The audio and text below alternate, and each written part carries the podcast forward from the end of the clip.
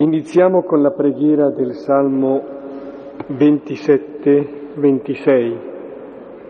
Ecco è un salmo tra i più noti, tra i più frequentati, ci è certamente familiare, si adatta bene al brano di questa sera. Ecco iniziamo nel nome del Padre e del Figlio e dello Spirito Santo. Amen.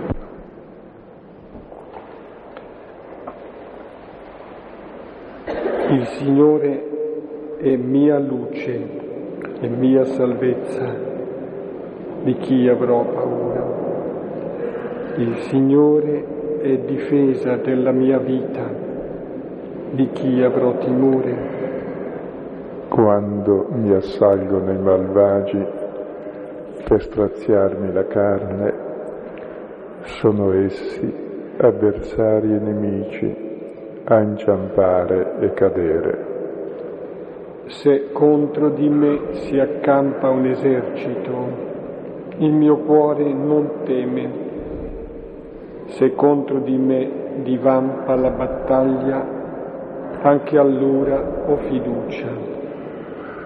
Una cosa ho chiesto al Signore, questa sola io cerco abitare nella casa del Signore tutti i giorni della mia vita, per gustare la dolcezza del Signore e ammirare il suo santuario.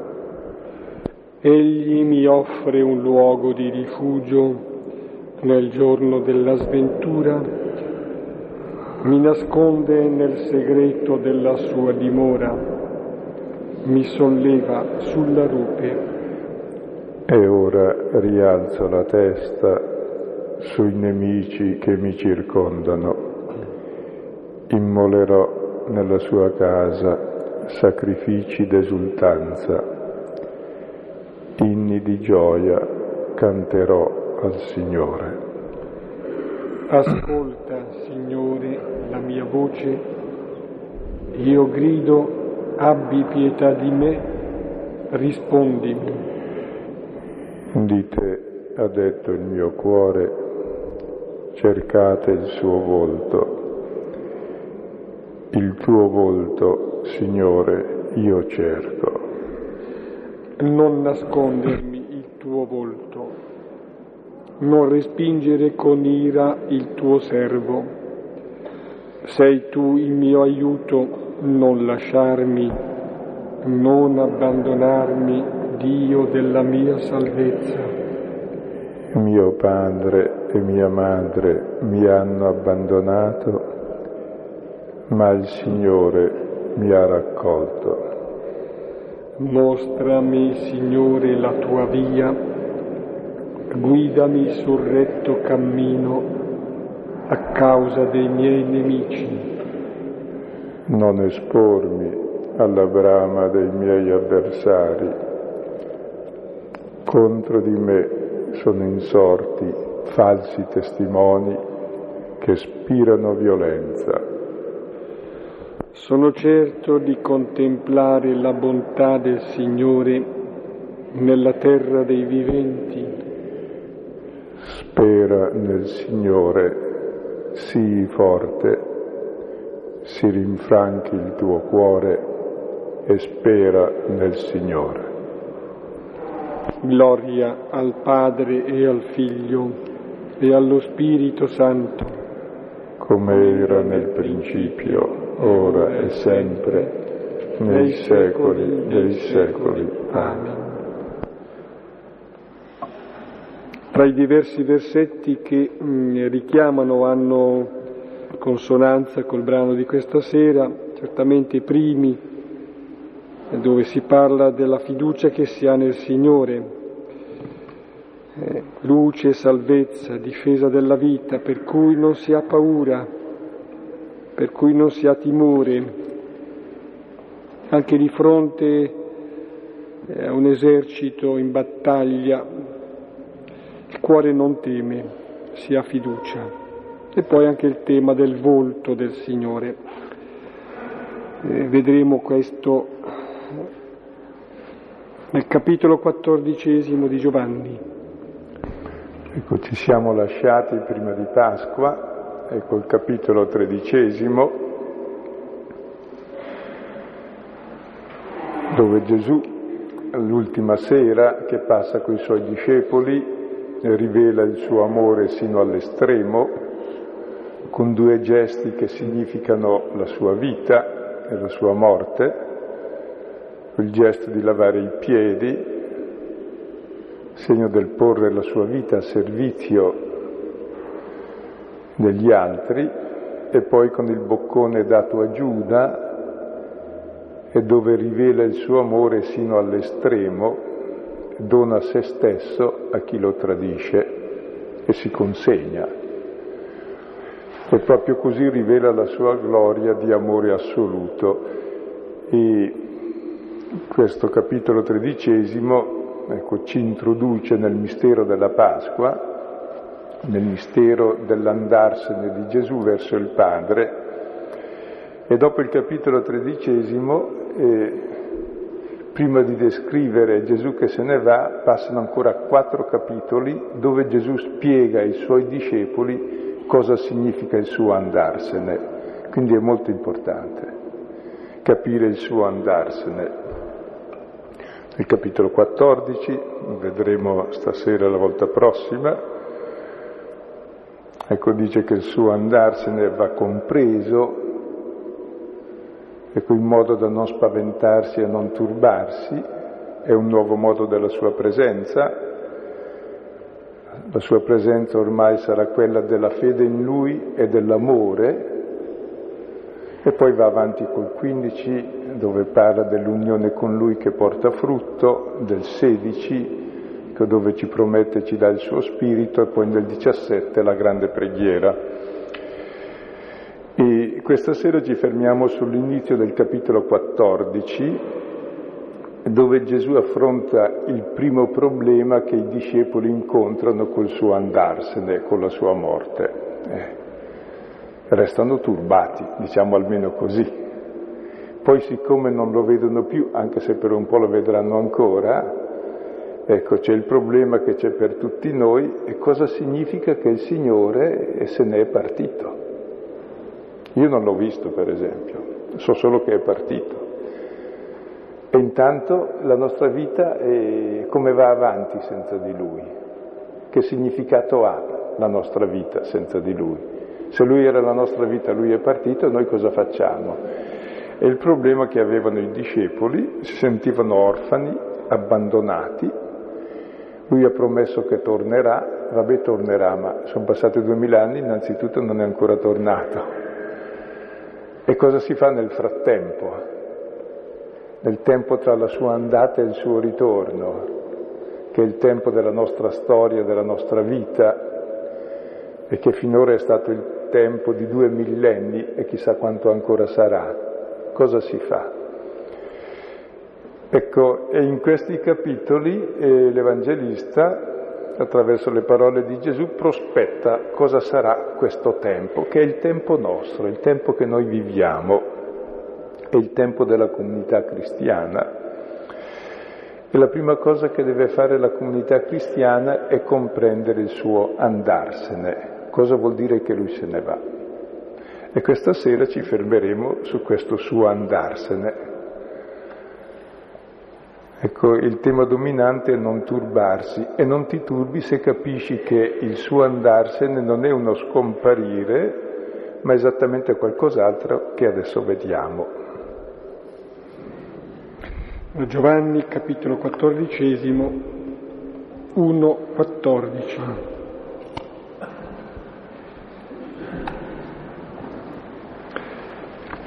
non sia turbato il vostro cuore. Continuate a credere in Dio e pure in me continuate a credere. Nella casa del Padre mio vi sono molte dimore, se no vi avrei detto che vado a prepararvi un luogo. E quando sarò andato e vi avrò preparato un luogo, di nuovo verrò e vi prenderò presso di me perché dove sono io siate anche voi. e dove me ne vado voi conoscete la via. Gli disse Tommaso, Signore, non sappiamo dove te ne vai, come possiamo conoscere la via? Gli rispose Gesù, io sono la via, la verità e la vita. Nessuno viene al Padre se non per mezzo di me. Se avete conosciuto me, anche il Padre mio conoscerete. E da ora lo conoscete e l'avete visto. Gli dice Filippo, Signore, mostraci il Padre e ci basta. Gli dice Gesù, da così tanto tempo sono con voi e non mi hai conosciuto, Filippo? Chi ha visto me ha visto il Padre. Come puoi tu dire mostraci il Padre? Non credi che io sono nel Padre e il Padre in me? Le parole che io dico a voi non le dico da me stesso, ma il Padre che dimora in me fa le sue opere. Continuate a credere a me, io nel Padre e il Padre in me, se no credete a causa delle opere stesse. Amen, amen, vi dico, chi crede in me, anche lui farà le opere che io faccio e ne farà di più grandi, perché io vado presso il Padre. E ciò che chiederete nel mio nome la farò, affinché sia glorificato il Padre nel Figlio. Se mi chiederete qualcosa nel mio nome, io farò.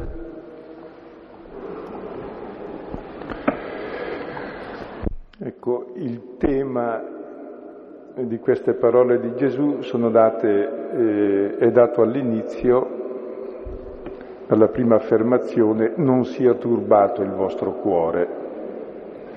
Quello che Gesù intende fare attraverso eh, queste parole e darci la tranquillità sul futuro. Io me ne andrò, ma state tranquilli. Ecco, questa tranquillità viene dalla fede, continuate a credere in Dio e a credere in me. E il credere consiste nel capire, la credere, la fede non è qualcosa di generico, mi fido, ma è comprendere cosa significa il suo andarsene. Il suo andarsene significa che lui va a prepararci un posto, significa che lui torna a noi perché noi possiamo essere dove è lui. Il suo andarsene vuol dire aprirci la via alla verità e alla vita in modo che noi sappiamo cosa fare, seguire questa via. Quindi in fondo il suo andarsene è il nuovo tipo di presenza in mezzo a noi, cioè lui se n'è andato, ci ha aperto la via, ci ha preceduto, ci ha preparato il posto, ci ha mostrato la via e attraverso di lui noi, percorrendo lo stesso cammino, raggiungiamo il Padre e torniamo a essere quello che eravamo fin dal principio, figli del Padre. Quindi la morte di Gesù non è altro che l'aprirci la via al Padre, Ora qui il discorso è molto articolato, lo seguiamo un po' punto per punto perché è un brano di alta contemplazione dove eh, la spiegazione rischia di essere banale, ma cerchiamo di entrarci, insomma, ecco. così come il Signore ci dona perché sono tutte parole immediatamente comprensibili quelle che abbiamo letto, non c'è nulla di misterioso, però ci si accorge che c'è sempre un livello più profondo che sfugge e nel quale bisogna entrare. Primo versetto. Non sia turbato il vostro cuore, continuate a credere in Dio eppure in me continuate a credere. Ecco, queste parole non sia turbato il vostro cuore, vengono riprese alla fine del capitolo quando dice ancora non sia turbato il vostro cuore e non spaventatevi. Quindi è proprio il motivo dominante di questo capitolo. E richiama le parole di Mosè quando ormai se ne va e dice al popolo state tranquilli, non abbiate paura, vedrete, abbiate fede in Dio, quindi è un discorso di addio dove si cerca di affidare a Dio, a Dio, e con la gente che rimane comprendendo che l'importante non è che sia presente Mosè o Gesù, l'importante è qualcos'altro, è quella fede che ha fatto camminare Mosè e Gesù che rimane la nostra eredità e ci rende appunto come Mosè e come Gesù. Quindi sono discorsi di addio in cui chi se ne va lascia il suo testamento, lascia la sua eredità, dichiara i suoi beni e li offre ai suoi eredi. Quindi in queste parole Gesù ci offre la sua eredità e la prima è quella di non turbarci. Il turbamento l'ha provato anche Gesù. Abbiamo visto davanti al sepolcro di Lazzaro, Gesù rimase turbato, l'ha provato anche davanti alla propria morte, quando si dice eh, immediatamente prima che adesso è stato glorificato il figlio dell'uomo, il capitolo 12, Gesù si dice fu turbato nello spirito, quindi ha provato anche lui il turbamento, fu turbato anche davanti a Giuda, al mistero di Giuda che rifiuta l'amore, quindi il turbamento è qualcosa che tutti proviamo, l'ha provato lui, lo proviamo anche noi. Il turbamento è un momento di prova, lo puoi vincere solo con la fiducia. Gesù ha superato il turbamento con la fiducia nel Padre. Quindi il turbamento viene a essere un'occasione per la crescita nella fiducia e nel coraggio, cioè la fiducia diventa davvero in Dio se sei turbato. Voglio dire, se tutto va bene non ho bisogno di fiducia in Dio, basta che le cose vadano bene. Quando ti trovi davanti al turbamento, a un turbamento non qualunque, ma come quello che ha incontrato Gesù davanti alla morte dell'amico, Lazzaro, davanti alla propria morte e davanti al rifiuto di Giuda che lo vuole uccidere, ecco, sono turbamenti, i turbamenti fondamentali che possiamo sperimentare. Ecco, questi turbamenti per Gesù diventano il luogo dove lui, come figlio, pone tutta la fiducia nel Padre e vive l'amore del Padre in queste situazioni. Quindi il turbamento è il luogo della fiducia maggiore, oppure diventa il luogo della caduta. Per questo è un momento delicato il turbamento. E in noi c'è sempre insieme, nel nostro cuore, la paura e la fiducia, però sono in proporzione inversa. C'è sempre la paura, se uno non ha paura e non è turbato è un incosciente, quindi metter conto che c'è il turbamento e le paure. L'unico antidoto, ecco, l'unico ansiolitico efficace, l'unico tranquillante è la fede. Come la sfiducia è il miglior ansiogeno che ci sia. Con la fede in Dio. Quella fede che fa sì che affidi anche la vita. Quindi non è semplicemente la fede quando le cose vanno bene ci credo, quando non vanno male, quando vanno bene non occorre neanche credere. È davanti agli sconvolgimenti che si prova la fede in Dio, se credi davvero in Dio, che dà la vita. E quindi Gesù dice non sia turbato, è un imperativo presente, vorrebbe dire smettetela di turbarvi, cioè suppone che noi ci turbiamo, quindi molto umano. Ecco, così c'è l'altro imperativo, credete, cioè presente, continuate a credere in Dio e pure in me credete, continuate a credere. E Gesù qui pone sullo stesso livello la fede in Dio che è Padre e la fede in Lui che è Figlio e sarà il tema di tutto il brano la fede in Gesù e nel suo andarsene come antidoto al turbamento. Sott'occhio il testo voglio sottolineare allora il fatto che potendo continuare sotto il turbamento la fede, ecco, l'esortazione di Gesù, anzi l'imperativo, la domanda, forse la supplica, è quello di continuare a credere. Voglio sottolineare questo, nella traduzione corrente abbiamo semplicemente abbiate fede, continuare a credere. Ecco, il credere è qualcosa che può essere continuato, può magari subire una flessione, ma continua. Due versetti. Nella casa del Padre mio vi sono molte dimore, se no vi avrei detto che vado a prepararvi un luogo.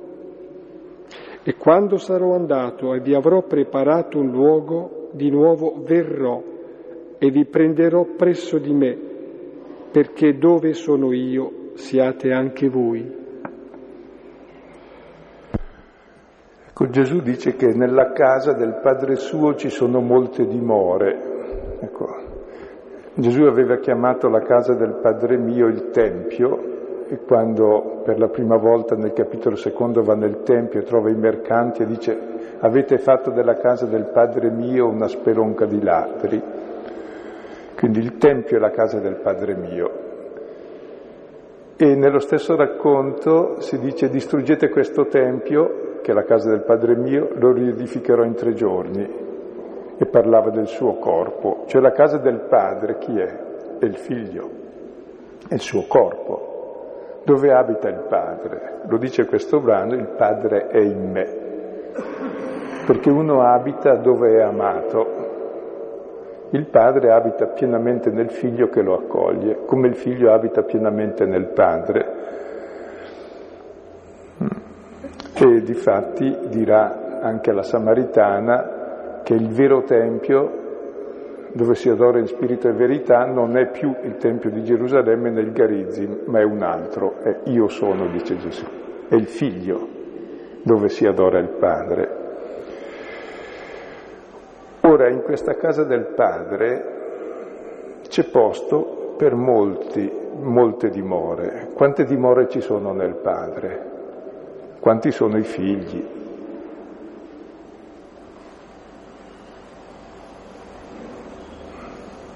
C'è un posto per ciascuno, se no non è Padre.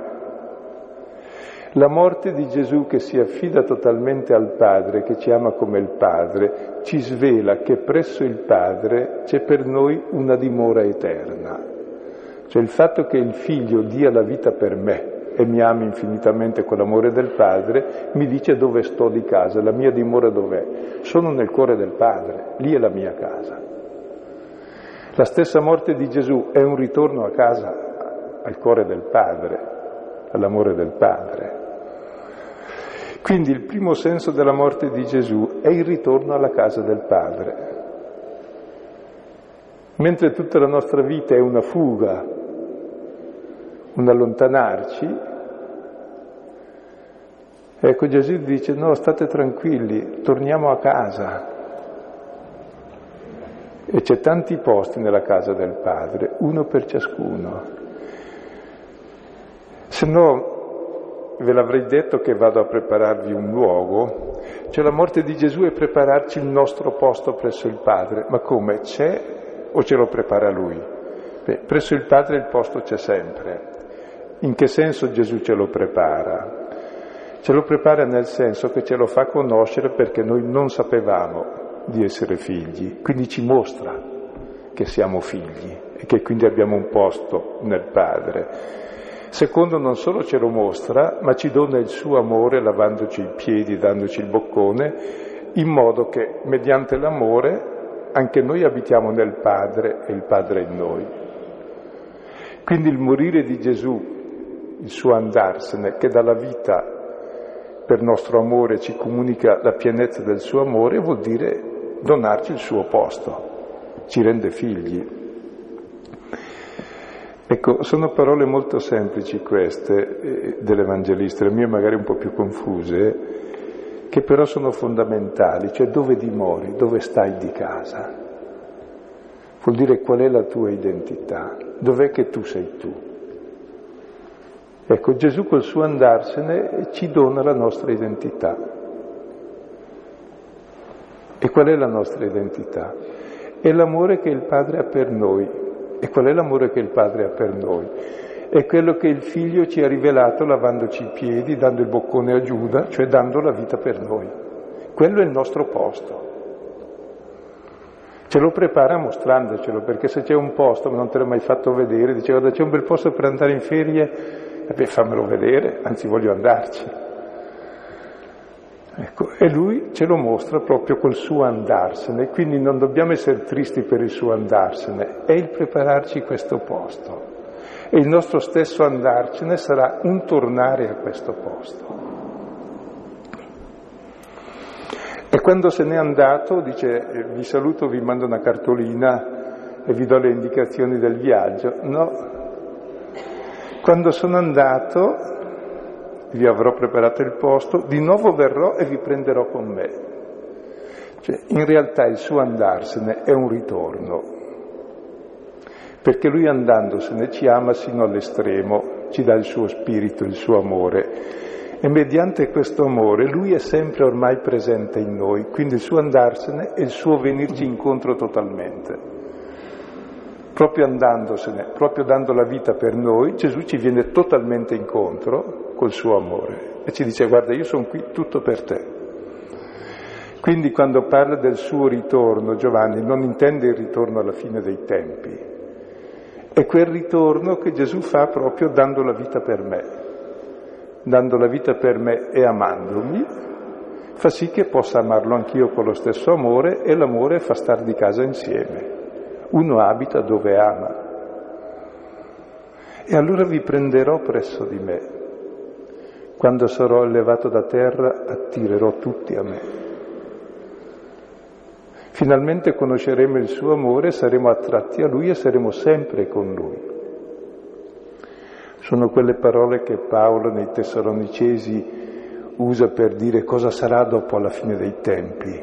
Risorgeremo e saremo sempre con lui. Ecco, Giovanni lo pone già ora, siamo sempre con lui nell'amore. L'eredità che Gesù ci lascia andandosene è il suo spirito, e lo spirito è la vita, e la sua vita è l'amore che il Padre ha per lui, che lui ha per il Padre, ed è lo stesso amore che il Padre ha per ciascuno di noi. E quella diventa la nostra vita.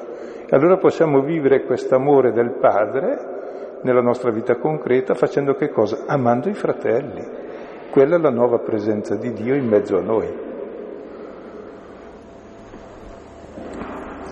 Vi prenderò con me e così sarete anche voi dove sono io e dove è Lui e nel Padre. E noi dove siamo? Siamo presso il Padre se abbiamo l'amore del Figlio, cioè se amiamo i fratelli.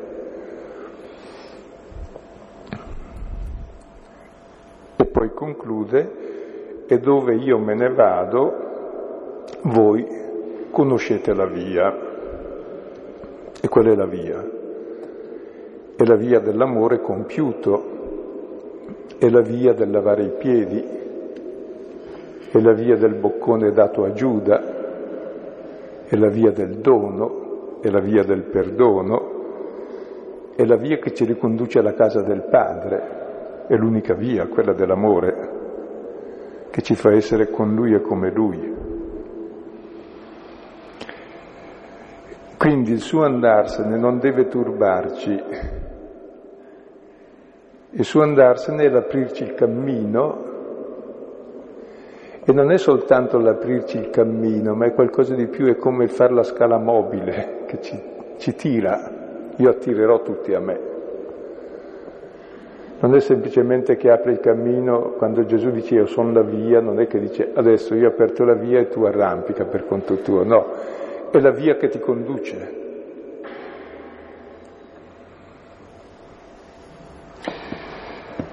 E dove me ne vado, voi conoscete la via. E gli disse Tommaso, Signore, non sappiamo dove te ne vai, come possiamo conoscere la via?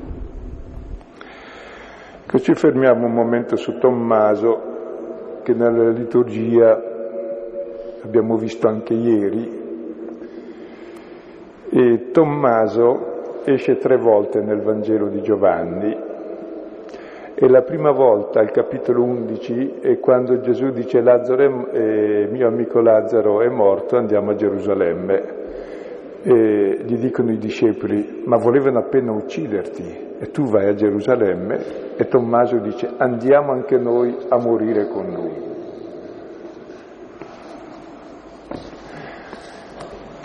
Ecco, Tommaso è uno disposto ad andare a morire col Signore, quindi gli vuol davvero bene. Però non sa una cosa, che il morire per il Signore non è un gesto eroico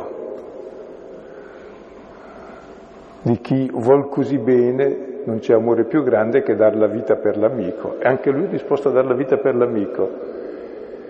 Lui però è come noi, Tommaso, e l'abbiamo visto ieri, è disposto anche a dar la vita perché sa che si muore, ma pensa che la morte è l'unica cosa definitiva di sicuro. Difatti quando è risorto dice io non ci credo.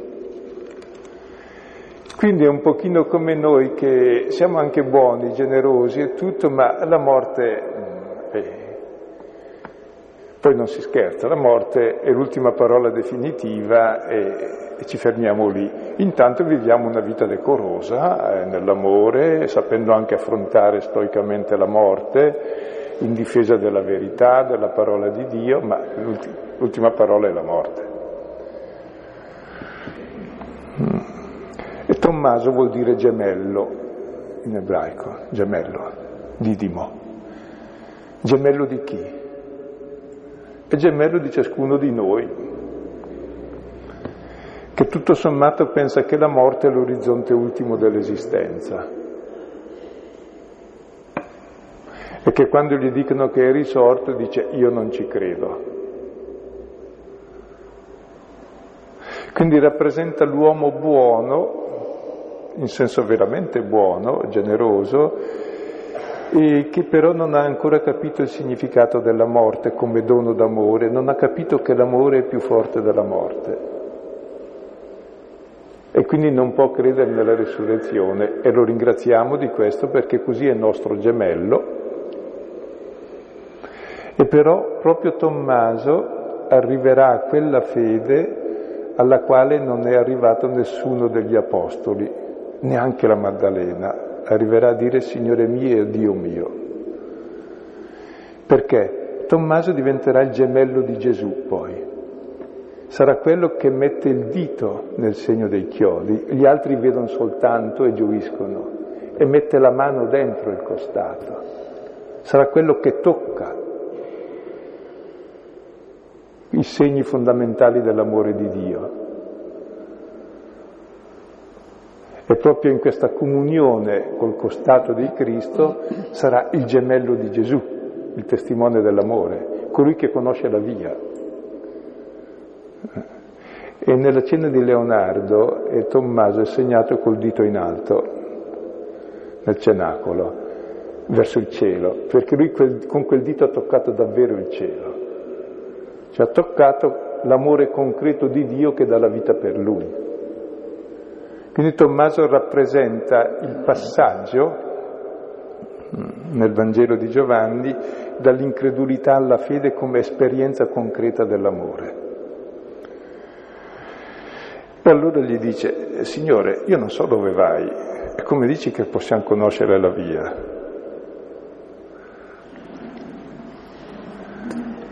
Cioè,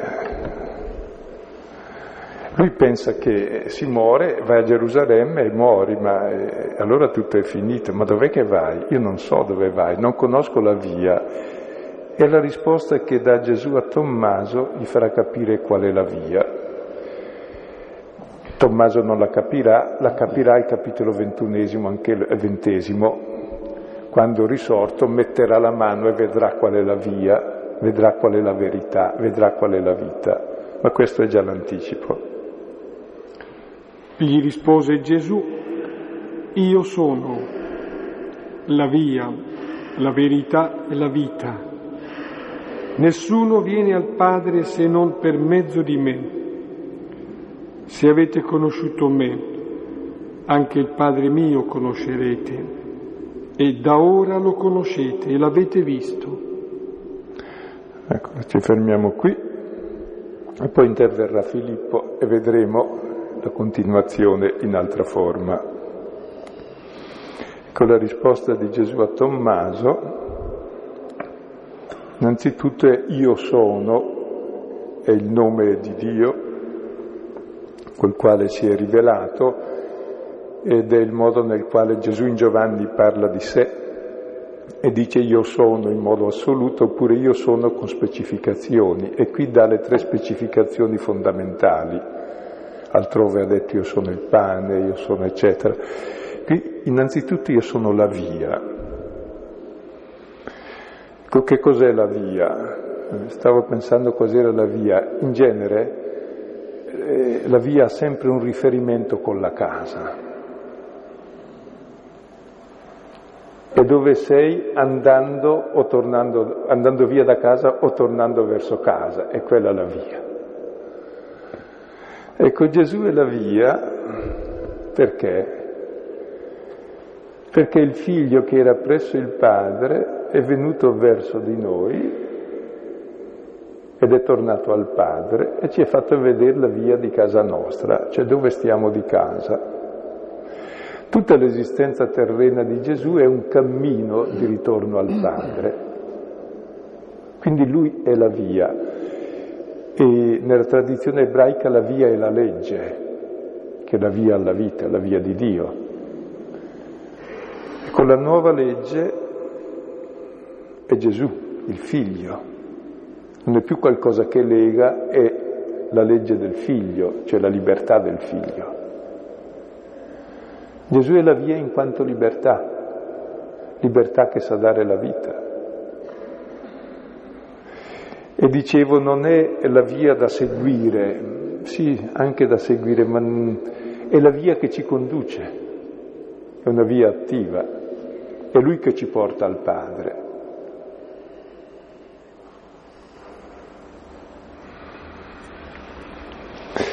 E poi aggiunge la verità. Lui è la via perché è la verità. E quando si parla di verità in Giovanni, ecco, non si vuol dire semplicemente una verità scientifica provata, si vuol dire un'altra cosa. La verità fondamentale dell'uomo qual è? Che gli permette di vivere quella verità che nessuna persona mai accetta, eh, dicono. La verità è che Dio è padre e noi siamo figli. Chi non accetta il padre non è se stesso, non può accettare se stesso. E non si accetta il padre perché si pensa che il padre sia il concorrente. Gesù ci ha rivelato il padre come amore e libertà e dono assoluto al figlio. Questa è la verità. L'altra invece è la menzogna del padre della menzogna, che ci ha dipinto un padre diverso, che ci ha fatto fuggire da lui. Allora Gesù è venuto verso di noi per mostrarci chi è il padre. E il padre vuol dire la tua identità è il padre. Chi sei tu? Sei uguale al padre. E la verità mia è la verità stessa di Dio che è padre che mi ama infinitamente, fino a dare suo figlio per me.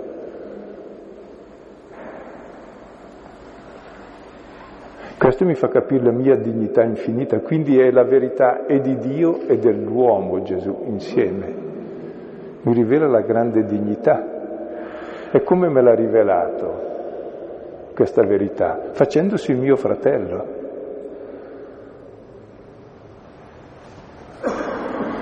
Ed è per questo che è la vita. La vita. Che cos'è la vita? È l'amore tra padre e figlio è la vita di Dio. Cos'è l'uomo vivo? È uno che sa amare e dar la vita. E Gesù ci ha donato la vita, la vita di Dio. Ci ha donato l'amore di Dio come nostra vita. Allora, come vedete, questa rivelazione a, a Tommaso, direi, è il punto d'arrivo, lo comprenderà quando Tommaso? Quando metterà il dito nelle, nei buchi dei chiodi e metterà la mano dentro il costato. Allora capirà che quella è la via, quell'amore è la via. quell'amore è la verità, quell'amore è la vita. E qui è l'anticipo. Allora perché Gesù dice queste parole, l'Evangelista le mette a questo punto? Per far capire ai discepoli che non si turbino per il fatto che lui se ne vada. Proprio andandosene diventa la via, la verità e la vita. E dà significato a tutto il nostro cammino e il nostro andarcene, perché tutti camminiamo e ce ne andremo, ma il nostro andarcene sarà nella via delle verità e della vita. E poi continua, nessuno viene a me, al Padre, se non per mezzo di me. Nessuno va al Padre se non attraverso il Figlio. Conosciamo il Padre in quanto figli, in quanto uniti al Figlio. Ci sono tante altre cose da dire, ma non... E se avete conosciuto me, Gesù sta parlando dopo ormai due anni e più che sta con i suoi discepoli, mi avrete conosciuto un po'. Se avete conosciuto me, conoscete il Padre. Perché? Perché non ho fatto altro con le, che con le mie parole e con le mie opere di rivelare l'amore del Padre per voi, cioè l'amore col quale ho amato voi è lo stesso col quale il Padre ama me e ama voi. Quindi se conoscete me, conoscete il Padre, cioè conoscete che Dio vi è Padre.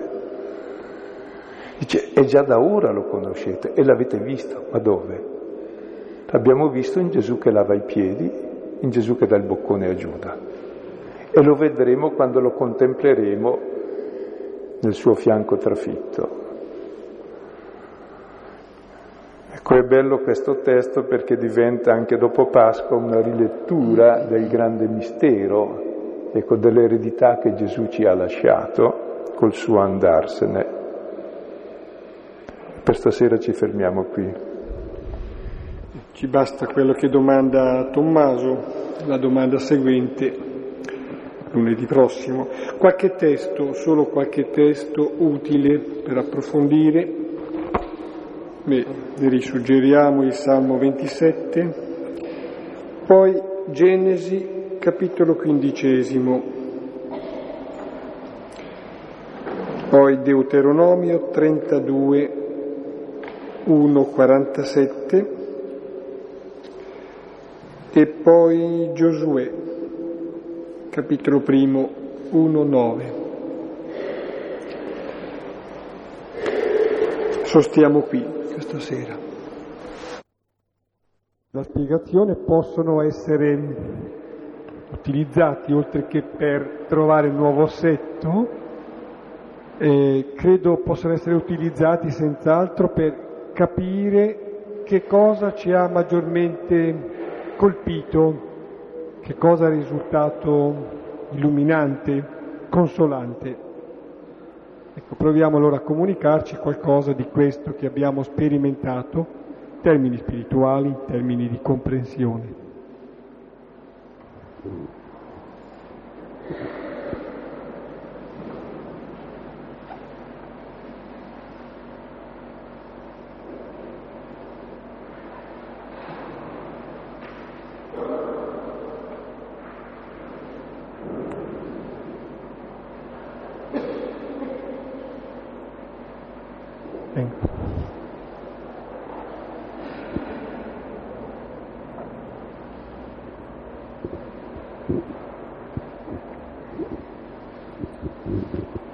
Volevo chiedere, le molte dimore che Gesù prepara per i suoi sono differenti l'una dall'altra? Cosa pensa signora? La Terghieri pensa che siano diverse. Ecco. È per forza, sì.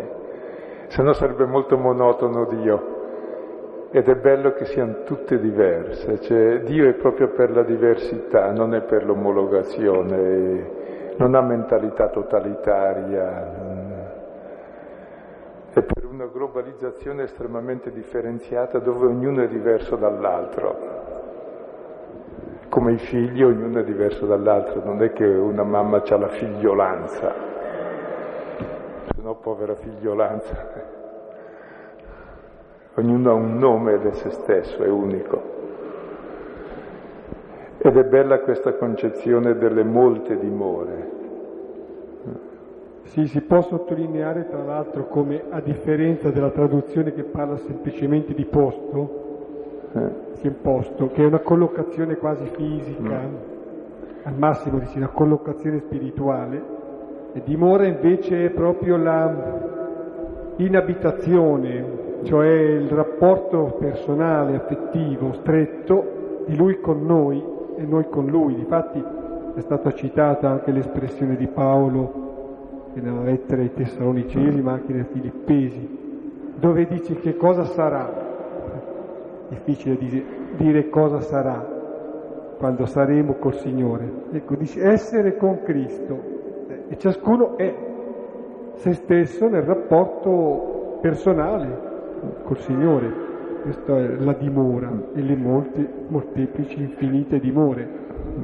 E faccio notare anche un dettaglio che tanti dettagli non li faccio notare mentre leggo, se no non si finisce più, ma qui si usa le molte dimore, poi vado a prepararvi non un posto ma un luogo. E la parola luogo in Giovanni esce per indicare il Tempio, per indicare il luogo delle sue ferite, per indicare il luogo della croce e altri luoghi analoghi, cioè per indicare che il luogo della presenza di Dio è la croce, le sue ferite, il suo amore ed è quello il nostro luogo dove stiamo di casa, il suo amore. Ed è quella la vera dimora, che è un altro sinonimo di tempio, la dimora di Dio perché Dio dimora nell'amore. Quindi ci sono dentro molte finezze di... semplici, sì. E quello è il luogo. E quando Dio domanda ad Adamo dove sei, vuol dire qual è il luogo, perché Adamo non era più nel suo luogo, perché il luogo dell'uomo è Dio, si era spostato, siamo spostati. Essere sloca- slogati è brutto, un osso slocato. Noi siamo tutti un po' slogati e doloranti fino a quando non troviamo il nostro luogo, che è questo amore assoluto che ci fa vivere.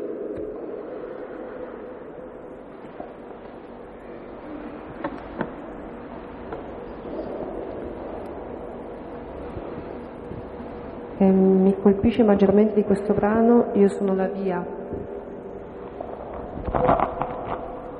Veramente il Signore Gesù arriva dal Padre, torna al Padre per portarci a Lui.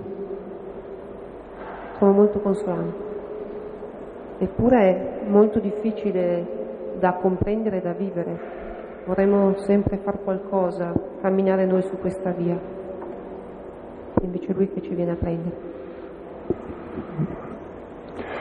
Poi il tema della via è fondamentale nella nostra vita perché che via prendi? Ti domandi quando studi, quando vuoi fare un affare, che via, che modo, e puoi fare per tante vie. È fondamentale la via che prendi. Ecco, Gesù si definisce la via perché? Perché è il figlio che ama con l'amore del Padre, per cui è la via questo amore. Se poi si tiene presente che in Israele la via è la legge che abbraccia ogni dettaglio dell'esistenza, il modo di vivere la via, sono i piedi, che abbiamo visto che Gesù lava, allora si capisce quanto è bello che la via sia una persona, sia lui, il figlio, il figlio che mi ama con lo stesso amore del padre. Quindi è la via dell'amore, la via della libertà, la via della vita.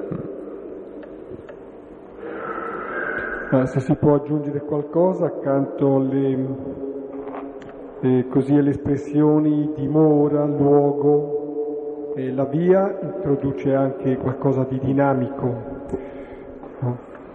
Ancora di più, scusa, è una delle prime rivelazioni di Gesù, proprio alla conclusione della prima giornata, la storia della scala di Giacobbe, gli angeli che salgono e scendono, si potrebbe tradurre io sono l'ascensore. nel senso che è proprio la comunicazione aperta e attiva tra Dio e uomo Gesù. In quanto figlio dell'uomo e figlio di Dio c'è lo scambio, il saliscendi costante di Dio all'uomo e dell'uomo a Dio, proprio in forza della sua umanità e della sua divinità. Ma non potevo usare quella parola perché avrebbe spiazzato gli uditori, ma è la scala di Giacobbe proprio.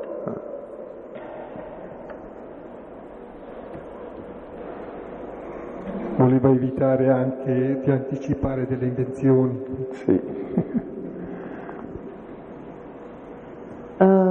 del Salmo mi ha colpito molto, eh, non ricordo le parole esatte, comunque il messaggio era eh, anche i genitori eh, mi hanno abbandonato, però il Signore non mi ha abbandonato. E, e, e invece del brano di Giovanni, eh, tra le tante cose, ho trovato molto consolante il fatto che quando lui va via, quindi non c'è, di fatto è proprio lì che forse c'è più vicino. E, vabbè, poi insomma molte interpretazioni mi sono venute, no? Allora, eh, proprio quando sembra più buio, invece la nostra possibilità di entrare nella luce, di vedere la luce, magari per eh, entrare in una nuova consapevolezza, quindi per darci la possibilità di crescere, forse di sceglierlo in maniera, in maniera più matura. Comunque, insomma, è, è veramente consolante pensare che proprio in un momento di turbamento, e magari tutti in maniera diversa, però li viviamo, è proprio lì che il Signore c'è invece. E pensate che dopo due o tre ore di questi discorsi Gesù viene preso e ucciso. Ecco, e qui dedica cinque capitoli per elaborare coscientemente fare lavorare il distacco, che è molto bello, per far capire che il suo andarsene non è un andarsene, ma è un aprir la via, è un donare la verità, è un donare la vita, è l'aprire un cammino nuovo all'umanità, apre all'uomo la via di Dio. Il che vuol dire che anche il nostro andarsene, eh, che è ineliminabile perché tutti ce ne andiamo, ha ormai questo cammino di verità e di vita. E Tommaso è quello che lo sa perché ci ha messo dentro la mano in questa via.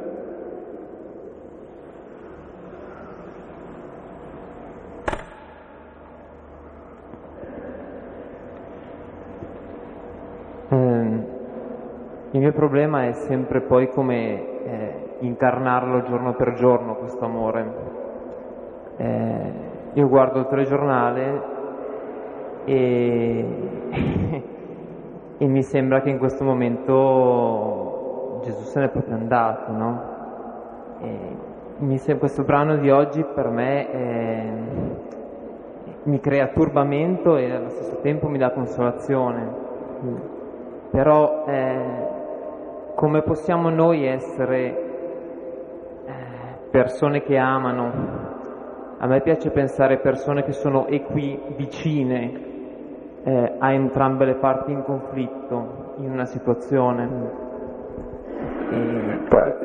Mm, pensavo un po' una cosa, equivicine o equilontane? Cioè, voglio dire, se io capissi che chiunque è ucciso e Cristo è il mio Signore, forse è l'unica cosa da capire. Se io so che uccidendo un uomo uccido Dio, che è suo padre, di qualunque religione sia, cambia il discorso. Ed è questo che Gesù vuol dire. È questo che il figlio vuol dire a tutti, che siamo fratelli. E il problema è questo, che ognuno che muore è Cristo, è Dio che è ucciso. Quando noi comprenderemo questo non uccideremo più nessuno, sia che ci chiamiamo italiani, americani o con altri nomi di altre nazionalità. Che il problema è capire questo. Cioè sapere dove sta il male e dove sta la verità. E E l'ho detto varie volte, forse qualche volta si può anche capire, posso capirlo anch'io, che il male non è morire, non è essere uccisi, il male è uccidere. Male assoluto. Chiunque lo faccia per qualunque motivo. Nessuno ha il diritto sulla vita del fratello. Quando capiremo questo, allora eh, se non altro una cosa capisco, che l'ucciso è sempre Dio che viene ucciso. È sempre la vita e la verità.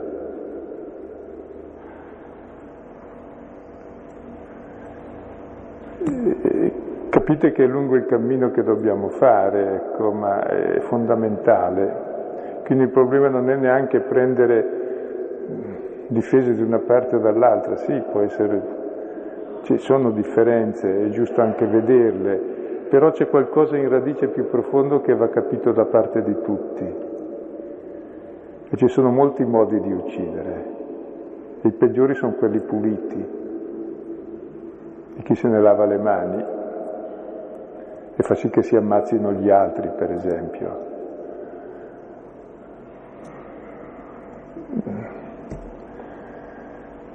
E c'è un sistema di violenza che uccide e questo non è da Dio, è satanico.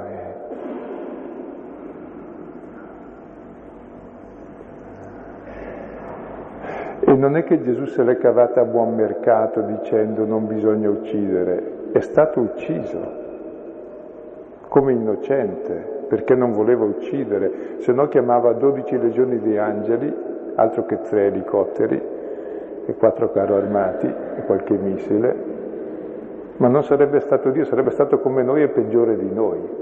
E noi lottiamo su chi è il peggiore. È necessaria davvero una conversione radicale del cuore su questo, eh, che l'altro è mio fratello. Sono forse responsabile di mio fratello? Sì, lo sono, se non l'ho già ucciso. E il mio fratello è il mio nemico, quello è il mio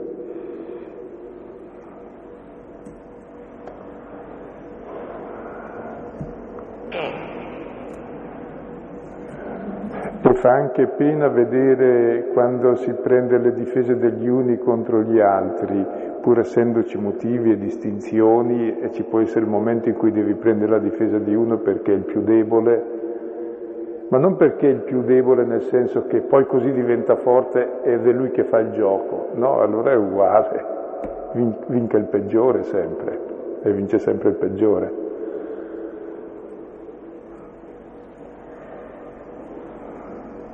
E tutta la Bibbia per questo dà ragione agli sconfitti, dà ragione a Israele in Egitto perché, perché è oppresso, non è mai la giustificazione dell'oppressore la Bibbia e non è mai la condanna di chi è ucciso. No, chi è ucciso è sempre innocente, almeno quando è ucciso non nuoce più, è innocente di sicuro.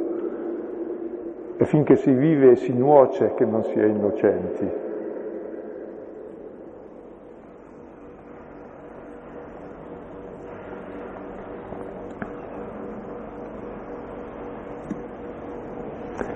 E poi a me fanno spavento le semplificazioni che chi non è con me è terrorista. Come non è con me è terrorista? Sei terrorista a dir così?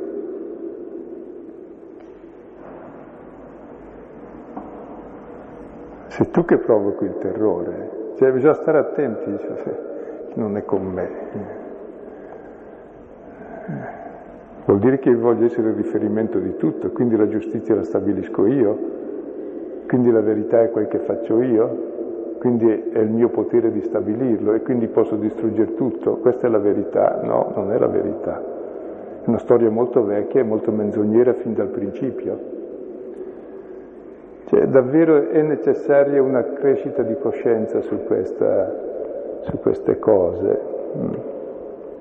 sulla via, sulla verità e sulla vita che la via è unica, è quella del figlio che ci fa fratelli, tutte le altre sono perdizioni, non sono vie. Si può uccidere all'infinito, va bene, prevale sempre il peggiore e alla fine è sempre peggio. Ed è la via della menzogna questa, non della verità. E non è della vita, è della morte. È della via che tutti conosciamo. Tant'è vero che nella passione di Giovanni il tema sarà unico, la regalità vera, che è quella che dà la vita, e la regalità falsa, quella che dà la morte. È lo scontro tra due concezioni proprio di uomo e di re e di potere.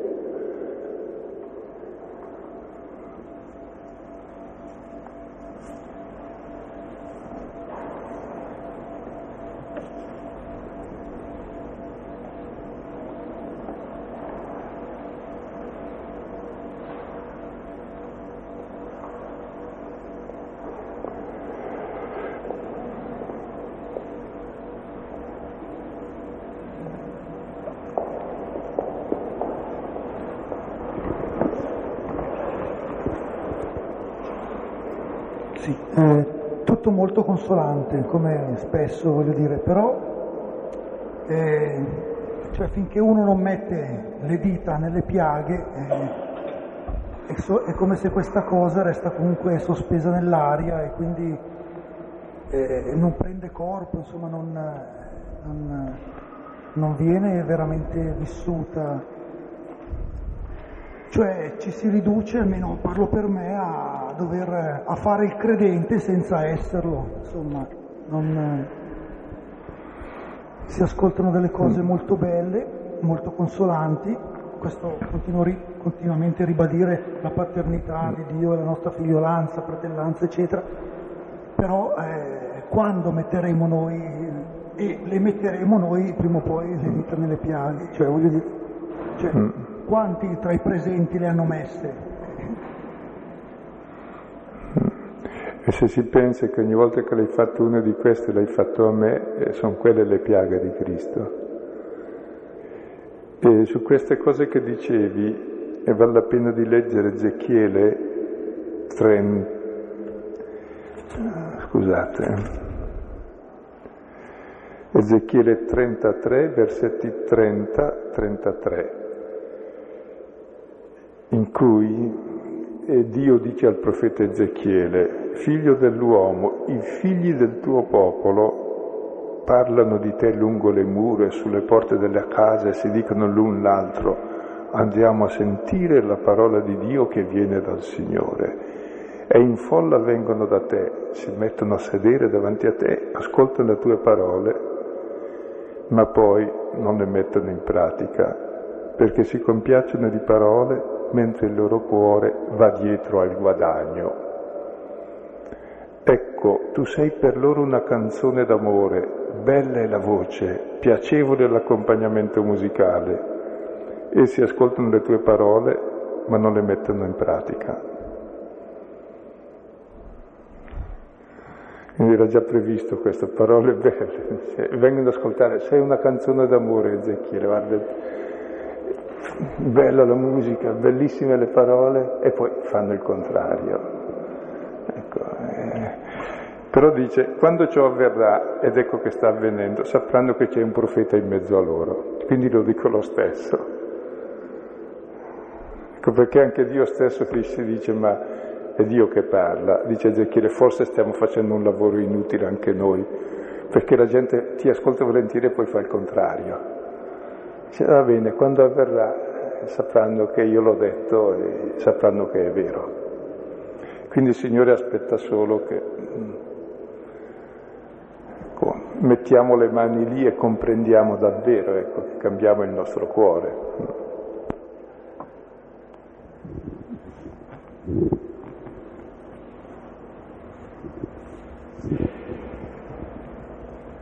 Ecco, um, ecco, stasera era il momento dell'addio e quindi una, una intensità notevole, insomma una intensità paragonabile a quando siamo disposti a dare un senso a tutto, cioè quando siamo innamorati. È solo che l'innamoramento, che è il momento più bello, dura poco. Comunque questa intensità io penso che, vedo insomma, che la usava sempre il Signore, non solo in quel momento lì dell'addio. Mi, mi sembra che, che, sia così, no? non so se... è un'intensità che insomma ci deve avvolgere sempre, se no veramente ci perdiamo ad ogni momento praticamente. Ecco, ho meditato questa sera su questo fatto. Poi c'è il momento del deserto che sembra che i santi l'abbiano passato tutti. Per me non c'è pericolo, non lo vedo all'orizzonte, quindi sono ancora al di qua. Comunque quello che serve adesso mi sembra proprio questa in- intensità da ogni punto di vista umana e spirituale, insomma. Ecco, e allora si capisce perché Gesù vuole lasciarci come eredità l'elaborazione del suo andarsene. Cioè, proprio nell'andarsene uno vive la massima intensità, capisce la vita. Ecco, Gesù ha vissuto tutta la sua vita da figlio e da fratello e ce lo mostra mentre se ne va, almeno lì lo comprendiamo. E poi dopo, nella nostra quotidianità, ecco, siamo interpellati a vivere questa via, che è quella della fraternità, che è la via del figlio, la via della verità. Proprio in queste contraddizioni che ci troviamo davanti, che è quella che Gesù si trova davanti in prima persona dopo tre ore, cioè non è che fa questi bei discorsi a tavolino scrivendoli bene, dicendo eh, davanti al notaio, no, eh, eh, stanno già organizzando, lo sa già Giuda è andato per consegnarlo gli altri stanno raccogliendo gli armati per venirlo a prendere.